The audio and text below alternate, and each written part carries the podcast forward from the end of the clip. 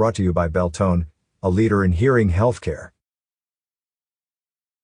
At the regular Yavapai County Board of Supervisors meeting on December first, twenty twenty-one, the board voted unanimously to make Vice Chair Mary Mallory the chair for next year and Supervisor James Gregory the new vice chair.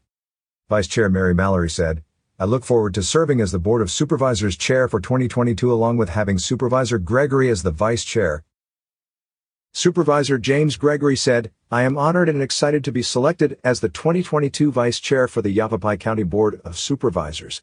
This past year in office has been a whirlwind of learning and navigating through county government and resources, and I can sincerely say we have the best staff. I look forward to this next year of continued service and commitment to the citizens of Yavapai County." The new positions will take effect on January first, twenty twenty-two.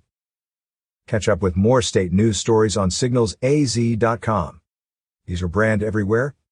From the region's number one good news website signals a z dot com, the Quad City Smart and Beautiful Magazine, T G Magazine, to Cast eleven Podcast, and the region's most prominent digital billboards, Talking Glass Media will get your business noticed.